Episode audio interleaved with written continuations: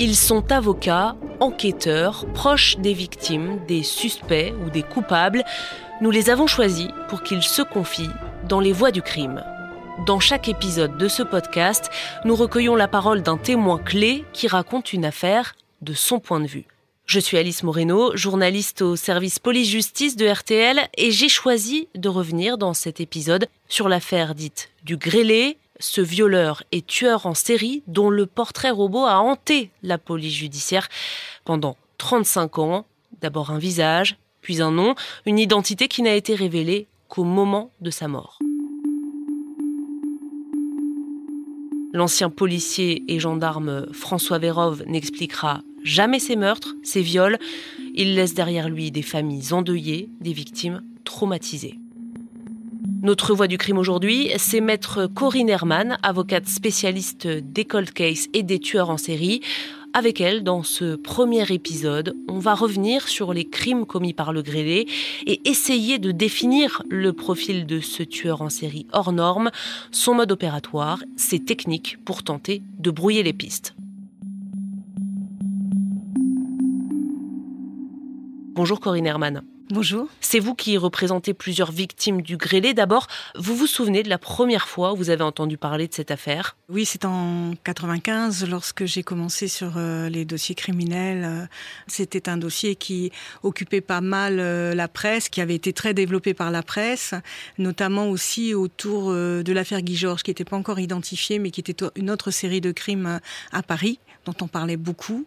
Et donc, c'est là que j'en entends parler la première fois de façon détaillée. Mmh, donc, vous en entendez parler en dix-neuf cent quatre-vingt-quinze. Et vous, vous entrez quand, finalement, dans ce dossier ? Alors, j'en entends parler en quatre-vingt-quinze. Je vais ensuite suivre ce dossier dans la presse, comme, je pense, beaucoup de juristes et beaucoup de, de public. Et... Euh, J'aurai à répondre de temps en temps à des interviews, parce qu'on parle des tueurs en série en général, puisqu'on travaille sur les tueurs en série.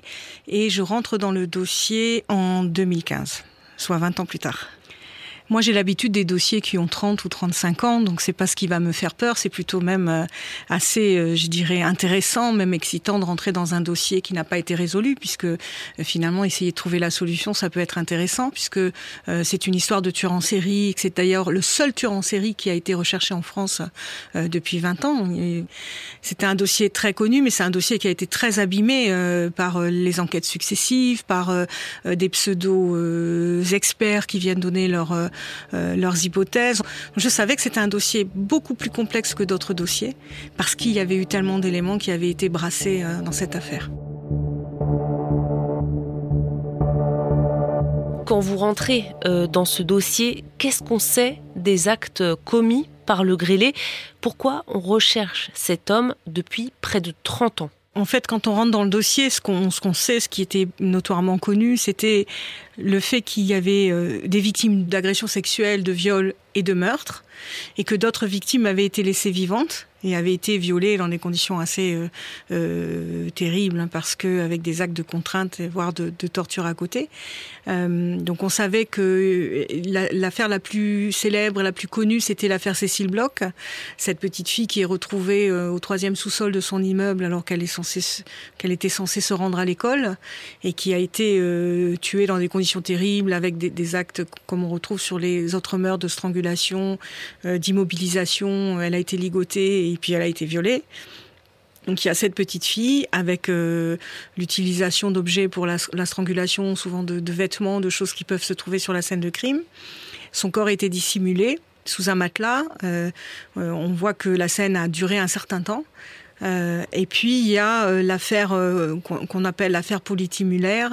Ingmar euh, Müller, euh, c'est une jeune euh, jeune fille au pair qui est en France, euh, qui est allemande d'origine allemande, qui est en France. Euh, dans, elle se trouve dans la région du, enfin elle se trouve à Paris euh, du côté du Marais. Elle est jeune fille au pair. Elle est là depuis quelques mois et euh, elle gardait les enfants de Monsieur Politi euh, à son domicile. Donc elle était jeune fille au pair à son domicile. Elle avait son propre appartement, mais elle se rendait euh, chez Monsieur Politi. Lui, c'était un homme marié qui travaillait euh, euh, dans l'est de la région parisienne, et on les retrouve tous les deux tués dans l'appartement de Monsieur de la famille Politi, euh, avec des mises en scène absolument terribles, des actes de strangulation, également des actes. Euh, ils sont ligotés, euh, presque saucissonnés, si on veut dire les, les choses un peu à la mode d'aujourd'hui, euh, torturés. Euh, euh, et il y a des coups de couteau, euh, des actes de strangulation euh, sur ces victimes. C'est une scène de crime qui a beaucoup marqué les policiers. Politi Müller, euh, on voit que les policiers, que ceux qui ont vu cette scène de crime sont encore extrêmement marqués. Et c'est vrai que quand on la voit, euh, c'est quelque chose de très inhabituel, même chez les tueurs en série, hein. Euh, c'est des actes, euh, on a à la limite des actes de torture, enfin on n'y est pas, on y est vraiment dans des actes de barbarie et de torture. Et puis, on a des, des enfants ou des, des jeunes filles, euh, des, des, des toutes jeunes adolescentes qui, elles, vont être soit agressées à leur domicile, soit enlevées. Euh, pour la dernière victime en quatre-vingt-quatorze, dernière victime référencée. En quatre-vingt-quatorze, elle, elle euh, il fait plus d'une centaine de kilomètres avec elle euh, dans son véhicule. Il l'enlève. Et là, ce sont des toutes jeunes filles qui sont euh, euh, violées sous la contrainte d'une arme, euh, également ligotées, également bâillonnées, également euh, parfois des actes de strangulation, mais qui laisse vivante et, et à laquelle il va fournir des éléments pour euh, tromper l'enquête. Vous représentez notamment dans cette affaire la famille de Cécile Bloch, petite fille retrouvée morte en dix-neuf cent quatre-vingt-six. C'est la première victime identifiée du grêlé. On écoute tout de suite un, un flash radio R T L de l'époque. Cette affaire avait évidemment beaucoup marqué. On n'a toujours pas retrouvé, trouvé plutôt l'assassin de Cécile, cette petite fille de onze ans, découverte lundi au début de l'après-midi au troisième sous-sol du parking de l'immeuble dans lequel elle habitait, dans le dix-neuvième arrondissement de Paris, près de la Porte des Lilas. Il y a eu tentative de viol, c'est donc le crime d'un sadique. Les policiers continuent leur enquête sur le voisinage, ils interrogent tout le monde dans l'immeuble et dans les immeubles voisins. Éric Gendry, vous avez passé une bonne partie de la soirée dans ce groupe d'immeubles. On vous suit, pas à pas. Oui, tout se passe comme si un quelconque couvre-feu avait été instauré. La collectivité est en deuil. Il pleut cette nuit rue Petit, mais d'habitude, quand il pleut, faire du vélo sur le trottoir est encore plus drôle, ça glisse. Mais hier soir, personne. Seuls les besoins de leurs chiens ont tiré vers la rue quelques intrépides. Une immense tristesse s'est emparée de la cité Fontainebleau, une tristesse mêlée d'inquiétude. Toute la journée, on est resté à l'écoute de l'évolution de l'enquête. Et dans le doute, ce soir, on préfère s'abstenir, on reste chez soi, sauf bien entendu si on a rendez-vous avec des gars. On traîne on voulait voir parce que comme on dit que c'est quelqu'un d'immeuble et puis moi je suis jamais entrée dans cet immeuble, donc c'est pour ça que j'ai pas peur. Mais si je sais que c'est pas quelqu'un d'immeuble, là je commencerai à avoir peur. Ce matin, au C E S Georges Rouault, l'école de Cécile, tout le monde savait, mais personne ne voulait en parler. Devant la tragédie, on observait plutôt un certain recueillement. Certains professeurs ont fait une quête, puis ils pleuraient un peu tous. Et puis, euh, ça, c'est, euh, puis tout le monde et certains parents sont venus chercher leurs enfants aujourd'hui à quatre heures trente à l'école parce qu'ils avaient peur. Alors que d'habitude, ils venaient pas. D'habitude, non, il n'y a personne. Effectivement, ce matin, la population a peur. Dans l'ensemble, les habitants ne croient pas que l'assassin soit parmi eux. Ils sont certains, en revanche, qu'il vit là, tout près. Pas de suspicion, mais plutôt de la crainte. On l'a entendu, ce meurtre marque tout un quartier. Vous représentez aujourd'hui le frère de Cécile Bloch, maître Corinne Herrmann, son frère qui a été un témoin crucial lors de cette première affaire. À l'époque, c'est vrai que le frère de, de Cécile Bloch croise, en tout cas on, très vite on comprend qu'il a dû croiser l'auteur des faits qui restait dans l'ascenseur et qui avait une attitude particulière, qui va d'ailleurs lui souhaiter une bonne journée, ce qui est quand même le comble de la perversion. Et il n'est pas le seul à le croiser, ils sont sept ou huit à le croiser dans cet ascenseur, dont les parents de Cécile Bloch aussi, euh, donc ses parents euh, qui vont le croiser. Et l'ensemble de ces témoins vont euh, ensemble dresser un portrait robot. Et ils vont parler de cette peau qui a des, des défauts, qui peut être grêlée, c'était une façon de la décrire. Ça pouvait aussi être des boutons, en tout cas elle était grêlée. Mais c'est ce qui lui vaut son surnom. C'est ce qui lui vaut son surnom et ce fameux portrait robot qui va être utilisé par les enquêteurs pendant des années. La difficulté, c'est que toutes les victimes du grêlé ne décrivent pas cette peau grêlée. Et c'est vrai qu'au départ, on avait tendance à rechercher un, un grêlé, quelqu'un qui n'était pas très soigné. Euh, il faut savoir que le, le premier portrait robot, il est fait par sept personnes. C'est-à-dire qu'il est commun à sept personnes qui l'ont croisé. Euh, donc c'est un compromis. Et ce portrait robot, il va être diffusé dans la presse. C'est celui qui est le plus célèbre. Mais en fait, il y a plusieurs portraits robots. Euh, et on se rend compte aujourd'hui que certains de ces portraits robots sont très proches de ce qu'il était à l'époque. Il y avait plusieurs portraits robots. Plusieurs victimes ont, ont pu établir des portraits robots. Et c'est intéressant sur la psychologie du tueur parce que ça veut dire qu'il a, il est resté longtemps en contact avec ses victimes. Tous les tueurs en série ne fonctionnent pas comme ça. Il a pris du temps, euh, malheureusement, euh, aux côtés de ses victimes. Elles ont donc pu le décrire, et elles ont été plusieurs à pouvoir le décrire et à pouvoir établir des portraits robots. Donc les enquêteurs ne travaillaient pas sur un portrait robot. Il y en avait un qui était diffusé en presse. À partir des années deux mille, plusieurs autres ont été diffusés.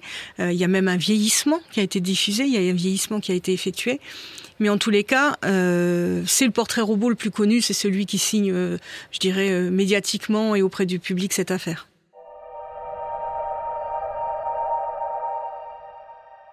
Comment le meurtre de Cécile Bloch va être ensuite rapproché de plusieurs autres crimes ? Qu'est-ce qui va permettre de faire un lien entre toutes ces affaires ? Alors au départ, ce qui va permettre de relier certains crimes, d'abord c'est, euh, c'est des lieux, c'est quand même un mode opératoire qui est retrouvé. C'est, euh, il y avait des empreintes, il a laissé des empreintes papillaires, donc des, des empreintes digitales, pour être, pour être plus clair. Il y a euh, un groupe sanguin, on va retrouver un groupe sanguin qui, euh, qui correspond sur plusieurs affaires, euh, ce qui veut dire qu'il a laissé son sang, ou en tout cas euh, des traces biologiques qui permettaient d'établir euh, son groupe sanguin qui était identique sur un certain nombre d'affaires, ce qui permettait de distinguer les affaires entre elles.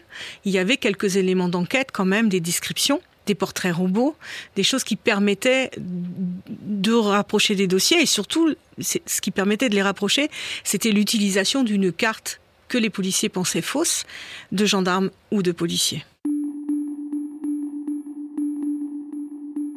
Est-ce qu'il a euh, un mode opératoire particulier ? Vous disiez que sur certaines scènes de crime, il y avait euh, des marques de, de violence, d'autres non. Est-ce qu'on retrouve quand même des similitudes sur les scènes de crime ? Je ne me répands pas sur, sur vraiment le fond de ce, de ce mode opératoire. Si ce n'est qu'on retrouve euh, pour les victimes, et c'est, c'est quelque chose qu'on retrouve pour beaucoup de victimes, euh, des actes de strangulation, des, euh, il a ligoté ses victimes, il a entravé ses victimes. Euh, certaines, on sait qu'il les a regardées mourir et qu'il les a laissées mourir. On sait qu'il y a des coups de couteau dans certains cas. Enfin voilà, on va retrouver des constantes qu'on trouve dans d'autres dossiers, d'où la difficulté de faire la distinction. Et puis, on, on voit que quasi systématiquement, il y a des agressions sexuelles ou des viols. C'est quand même le mobile de base.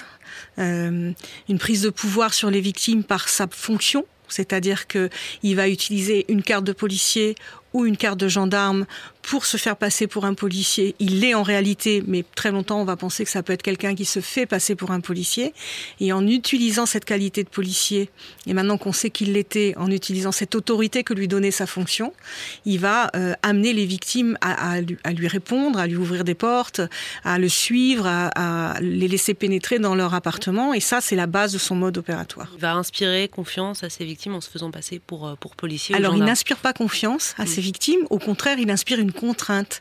C'est que, par exemple, euh, pour certaines victimes, il va leur dire euh, je, j'enquête dans, dans l'immeuble, j'enquête dans ce quartier, sur des trafics de drogue, tu, tu fais partie des suspects, tu, je t'ai vu, ou on sait que tu as vendu de la drogue à des jeunes filles qui n'avaient jamais euh, approché de loin ou de près euh, les trafics de drogue. Euh, je fais mon enquête, donc euh, voilà, tes parents sont pas là, voilà ma carte de policier, et il pénétrait dans l'appartement, et donc c'était la contrainte, c'était la peur, et je veux voir ta carte d'identité, euh, ça a toujours été cette histoire de carte d'identité qui demandait aux victimes pour pénétrer chez elles ou pour établir une contrainte. La dernière qui était dans la nature, euh, il va lui dire eh ben on va, je vais te ramener chez toi pour aller chercher ta carte d'identité, je suis policier, voilà ma carte, ou je suis gendarme, voilà ma carte, euh, je fais une enquête, tu dois y répondre. Et c'est vrai, des jeunes filles où, où les parents nous disaient avant, euh, elles n'auraient jamais suivi un inconnu, évidemment, on aurait peut-être fait la même chose. Évidemment, on allait suivre l'autorité de ce policier. Quand on a quatorze ans, on suit ce policier, évidemment. On a donc un tueur et un violeur qui s'en prend à des jeunes filles, des femmes, un homme, des victimes qui ont un profil différent.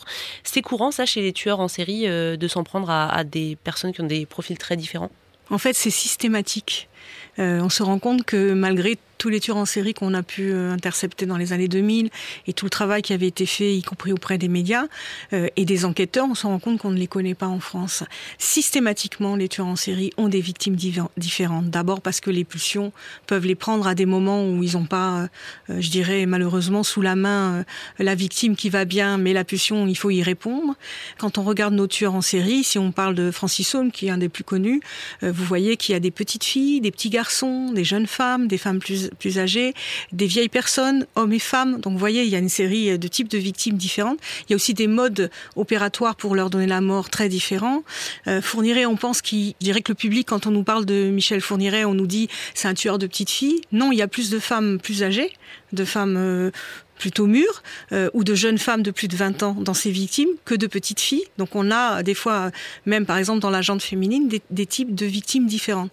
Euh, il y a très peu de tueurs en série, souvent c'est quand ils n'ont pas une très très grande série d'ailleurs, ou quand ils sont très frustres, qui ont toujours le même, la même victime. Il y en a très peu, un peu à l'image de Guy Georges, mais on, encore qu'on n'ait pas, on n'a pas exploré euh, peut-être toute sa criminalité.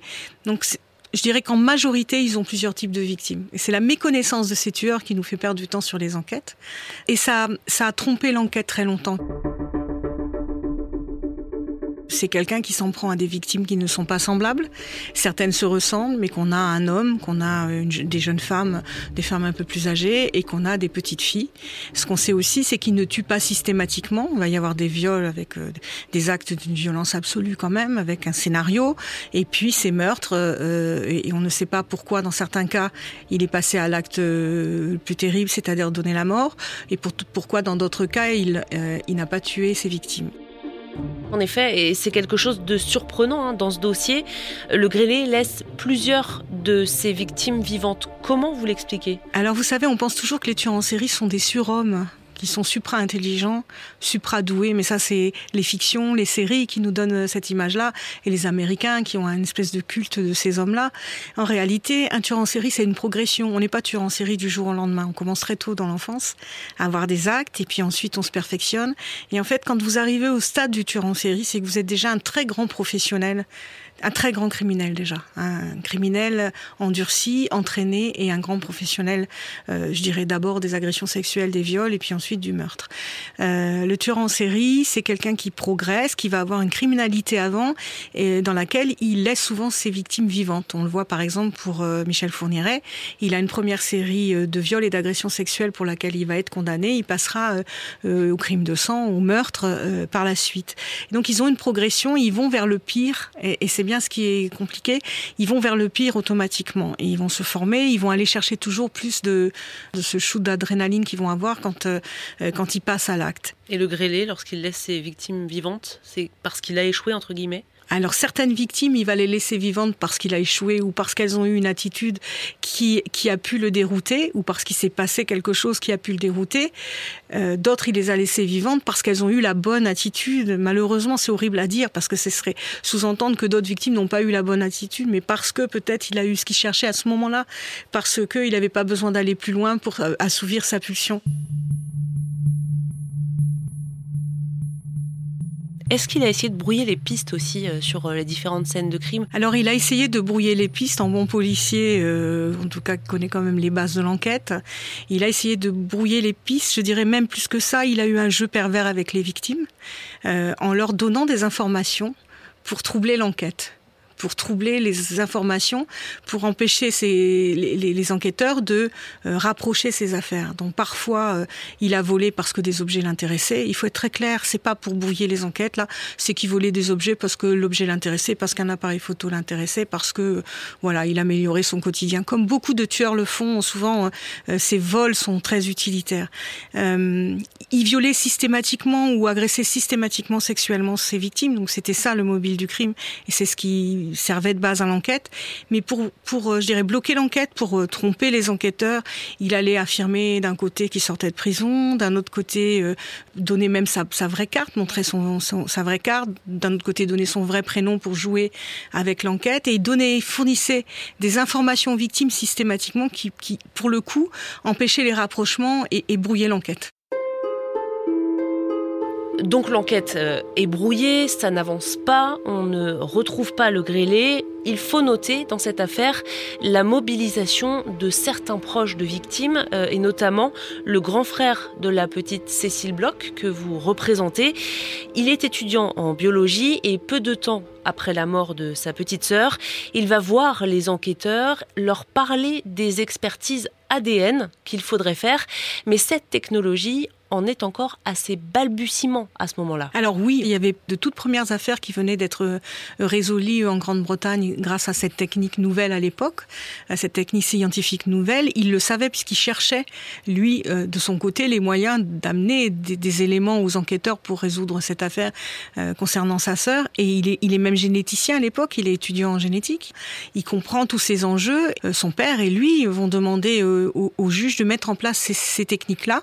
Il faut savoir qu'il ne sera pas entendu, qu'il va même être extrêmement malmené par la justice ou par certains membres de la justice ou par certains enquêteurs, alors qu'il demande simplement l'application de techniques qui ont commencé à faire leurs preuves. Souvent, en matière de crime criminel, on teste de nouvelles techniques quand on n'arrive pas à résoudre une affaire. Et donc, il le vit très durement. Il en parle encore aujourd'hui. C'est quelque chose qui a été une grande blessure. Parce que finalement, lorsqu'on a utilisé euh, les techniques d'A D N dans les années deux mille ou à la fin des années quatre-vingt-dix, eh bien, on s'est rendu compte qu'on retrouvait un A D N identique sur plusieurs affaires. Progressivement, les affaires se sont réunies entre elles. Il avait donc raison de le demander, et c'est quelque chose de très douloureux pour lui de ne pas avoir été entendu tout de suite. Oui, en effet, c'est finalement euh, dix ans plus tard que l'A D N du tueur va être recherché dans les euh, pièces à conviction et on va pouvoir, avec certitude, relier plusieurs affaires au grêlé. Pour vous, c'est un peu tard. Oui, elles ont été effectuées trop tardivement, euh, tardivement, ce qui fait qu'on a peut-être perdu du matériel génétique. Euh, c'est pas lui qui les obtient directement, c'est à un moment donné, euh, euh, la justice se décide à faire ses expertises. Il faut savoir qu'à l'époque, on est dans, dans, dans, dans cette époque, on arrête plusieurs tueurs en série. On a l'affaire Guy Georges. L'affaire Guy Georges, elle va être euh, solutionnée par, euh, en fait, par Olivier Pascal, cet expert qui va procéder à des comparaisons qui sont pas tout à fait ordonnées par le juge et autorisé, mais pour voir s'il n'a pas, dans euh, l'ensemble des personnes qu'il a testées, l'auteur de ces faits terribles sur Paris, de plusieurs jeunes femmes tuées dans des conditions absolument terribles. Et on va l'identifier, Guy Georges, grâce à l'A D N. C'est, c'est une des premières fois en France, une des Des fois, enfin, en tout cas, elle est extrêmement symbolique sur un tueur en série. Et donc, ensuite, on va pratiquer, ou dans la même période, on va pratiquer des tests sur toutes les affaires non résolues un peu en série. Et, et l'affaire non résolue en série qui résistait encore au trente-six, euh, puisque l'affaire Guy Georges était résolue, c'était l'affaire du Grêlé. Mais à l'époque, l'affaire du Grêlé ne concernait que Cécile Bloch, Euh, et, et, et trois petites filles, trois petites filles, elles, trois autres petites filles, elles ne concernaient pas l'affaire Politi-Müller, euh, qui était une affaire à part. Oui, parce que l'A D N retrouvé sur un mégot sur la scène de crime de la jeune fille au père allemande et son patron ne va matcher que plusieurs années plus tard. Mais alors, on est quand même au début des années deux mille. On a un groupe sanguin, un portrait robot, un mode opératoire similaire et même un A D N. Et pourtant, l'enquête patine. Pourquoi le grêlé reste-t-il introuvable ? La particularité de ce dossier, c'est que l'A D N ne matchait pas au FNAEG. Le FNAEG, c'est ce fichier où on référence toutes les traces et, et les empreintes génétiques de, de criminels. On avait l'A D N du criminel et on n'arrivait pas à identifier ce criminel. Ce qui faisait dire à certains qu'il était à l'étranger, qu'il était mort, et cetera. Ce qui, évidemment, était faux. Pendant des années, quand on regarde la procédure, on voit qu'il y a des magistrats qui n'ont pas fait d'investigation ou très peu d'investigation. On voit qu'il y a une succession de magistrats, d'enquêteurs, de services d'enquête, effectivement, euh, sur ces dossiers. Donc ça, c'est, ça ne permet pas d'avancer dans ces dossiers-là. C'est lorsque tous ces dossiers ont été euh, rapprochés et qu'ils ont été traités par un juge qui s'investissait en binôme avec des enquêteurs, parce qu'une affaire ne se résout pas si vous avez un juge qui résiste ou si vous avez un enquêteur qui résiste. Il faut, je dis toujours, que tous les feux soient ouverts et qu'on regarde tous dans le même sens. Et c'est l'intérêt du pôle criminel qui va être créé, c'est d'avoir des magistrats, des enquêteurs, des experts et des avocats et des victimes qui vont regarder dans le même sens et qui sont convaincus qu'on peut résoudre des affaires criminelles. Nous, quand on arrive chez des magistrats ou quand on rencontre des enquêteurs, on nous dit toujours « mais non, on ne peut pas résoudre cette affaire. Moi, j'ai la conviction que c'est un tel, un tel. » Et moi, je leur dis toujours « si vous l'avez conviction, pourquoi vous ne l'avez pas démontré ?» Soit on reprend cette piste, soit on ne la reprend pas. Notre système est ainsi fait que le binôme enquêteur-magistrat, c'est la solution pour résoudre ces affaires. Sur les moyens d'enquête dédiés à ces crimes qui ne sont pas reliés tout de suite, euh, est-ce qu'il y a des enquêteurs qui sont particulièrement investis ? Je crois qu'il y a un homme notamment, euh, Christian Le Jallet, qui s'est, euh, qui s'est battu pour essayer de, de découvrir la vérité pendant toutes ces années. Alors moi j'ai envie de dire, parce que comme je, je dis souvent, euh, ce qui est négatif sur les enquêtes et les convictions de policiers ou de gendarmes, j'ai envie de dire que tous ceux qui ont approché ce dossier au départ, tous ceux qui ont approché ces victimes au départ, tous les groupes d'enquête du trente-six étaient investis et voulaient sortir ce dossier. Quand, quand on est rentré dans le dossier, on a rencontré certains des enquêteurs et, euh, des, des, qui ont vu les scènes de crime qui étaient au tout début. L'un d'eux me dit, moi, je, je, je cauchemarde encore sur cette affaire. Euh, je, je, c'est, le, c'est l'échec de ma carrière. Je, je voudrais ne pas partir sans savoir qui a commis ces actes-là. C'est, c'est, ça les a poursuivis depuis le départ. Tant qu'ils ont été en poste, je, je sais euh, et je le vois dans le dossier qu'ils ont travaillé. Et ensuite est arrivé effectivement le dernier enquêteur qui, lui, a consacré des années et des années à cette affaire, euh, qui a été toujours aux côtés des victimes, il faut le savoir, parce que euh, ça, ça ne transparaît pas, mais cet homme est toujours resté au contact des victimes. Moi, je dis toujours qu'un dossier ne se résout que si on écoute les victimes, qu'on est à leur contact. Euh, et lui a vraiment tout tout consacré à ce dossier, en tout cas, euh, il restait constant, il a passé des années et des années sur ce dossier. Mais un enquêteur n'est rien sans un magistrat. Un enquêteur n'est rien si la justice ne, ne suit pas, et c'est un peu ce qui s'est passé dans ce dossier, la problématique de ce dossier. L'arrivée d'une nouvelle juge d'instruction en deux mille quatorze va changer la donne. Euh, Nathalie Turquet, c'est son nom, va tout reprendre depuis le début euh, et creuser de nouvelles pistes. Vous, à ce moment-là, en deux mille quatorze, vous en êtes où ? euh, Est-ce que vous dites même que le Grêlé est peut-être décédé ? Alors nous, on rentre dans le dossier indirectement en deux mille quinze et on va rentrer directement dans le dossier, le cœur du dossier du Grêlé parisien euh, en deux mille seize. Donc euh, Nathalie Turquet est déjà saisie de ce dossier. Néanmoins, on entend de partout et, et, et on entend d'ailleurs lorsqu'on rencontre nos clients euh, au tout départ, hein, ils nous parlent de cette hypothèse euh, du Grêlé décédé. C'était dans la presse, hein, c'était dans les émissions, on parlait de ce Grêlé qu'on cherche mais qui est probablement décédé. En fait, on, on ne peut pas accepter l'échec de l'enquête. En fait, on ne peut pas accepter une enquête qui dure trente ans.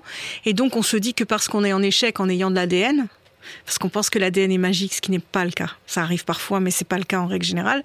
Eh bien, on se dit que c'est qu'il est mort. Euh, et déjà à l'époque, moi, je répondais qu'on n'avait pas la preuve de sa mort et que quand on affirme ce genre de choses, c'est extrêmement douloureux pour les familles, puis c'est, tr- c'est extrêmement angoissant. Euh, il faut avoir la preuve de ce qu'on dit. Donc on l'entendait déjà depuis des années. Euh, néanmoins, euh, l'enquêteur qui suit le dossier et la nouvelle juge qui va prendre ce dossier euh, ne s'arrête pas à ces rumeurs et vont travailler pour essayer de l'identifier, savoir s'il est mort ou vivant, mais en tout cas travailler pour essayer de l'identifier.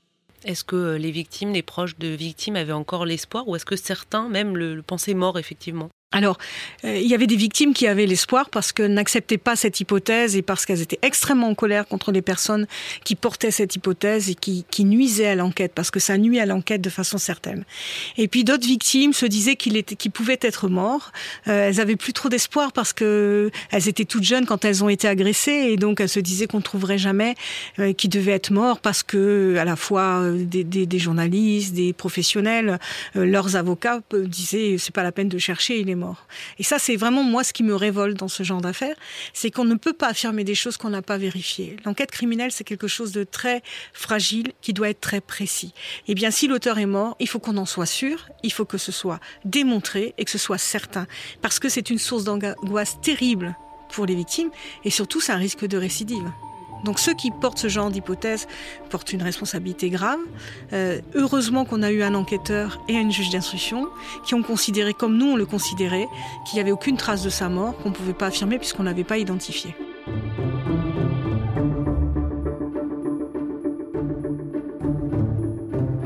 Finalement, c'est cet acte de procédure déterminant de la juge d'instruction Nathalie Turquet qui va faire basculer l'enquête. Convaincue que le tueur est un policier ou un gendarme, elle en convoque sept cent cinquante qui se trouvaient à la fois en poste et à proximité des scènes de crime rattachées au Grêlé.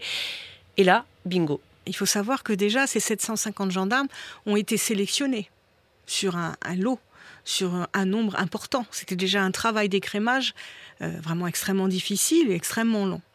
Euh, donc ce qu'on peut dire, c'est que dans, euh, il était dans la nasse, il était dans le filet. Il faisait partie de ces sept cent cinquante. Donc il a bien été identifié par l'enquête, finalement, puisqu'il faisait partie de ces hommes qui devaient être testés, c'est-à-dire qu'on devait, euh, on devait établir leur empreinte génétique pour essayer de voir si parmi ces gendarmes-là, on retrouvait le grêlé. Euh, c'est pas une technique inhabituelle. D'autres magistrats l'ont fait, on s'appelle de Pleine-Fougère dans l'affaire euh, Dickinson, qui est une vieille affaire des années quatre-vingt-dix, où tout un village euh, a été testé. Et moi-même, dans un dossier, on, tous les hommes d'un village ont été testés. Donc ça n'est pas anormal de déclencher comme ça des campagnes euh, euh, de vérification génétique. Ce qui est plus inhabituel, c'est sur des enquêteurs, sur des gendarmes, en l'occurrence sur des gardes républicains, parce que la juge et le, l'enquêteur avaient ciblé euh, un domaine, voilà. Vous avez le sentiment que cette convocation qui va permettre finalement d'identifier le grêlé, ça aurait pu être fait avant ? Convoquer sept cent cinquante gendarmes, c'est pas rien. Est-ce que ça pouvait être fait avant ? C'est extrêmement difficile de refaire, je dirais, l'enquête à l'envers et de réécrire l'histoire à l'envers. C'est parti d'un constat. C'est-à-dire que quand on reprend des cold cases, et comme vous savez, on le fait nous quotidiennement, on a un autre regard sur un dossier. On peut très bien avoir fait une première enquête et, et être finalement aveuglé par ses propres convictions, par ce qu'on vous dit. Quand on reprend un dossier, qu'on le lit avec le, le, les idées claires, on va voir les choses qui n'ont pas été travaillées. Donc on va pouvoir partir sur ces autres pistes. Est-ce qu'avant un magistrat aurait pu le faire ? Moi, j'en sais rien, je ne saurais pas répondre à cette question. Ce qui est sûr, c'est que cette magistrate, en binôme avec cet enquêteur, je pense que c'est aussi toujours ce binôme qui fonctionne, ont regardé le dossier autrement et sont repartis de ce que disaient les victimes. Est-ce qu'on aurait pu le faire avant ? Peut-être. Est-ce qu'on aurait pu comprendre avant qu'il fallait chercher un gendarme ? On a cherché beaucoup dans les policiers. Euh, euh, voilà. Est-ce qu'on... C'est tout un travail minutieux qui a été refait pour essayer de comprendre d'où venait cet homme, où il pouvait se trouver.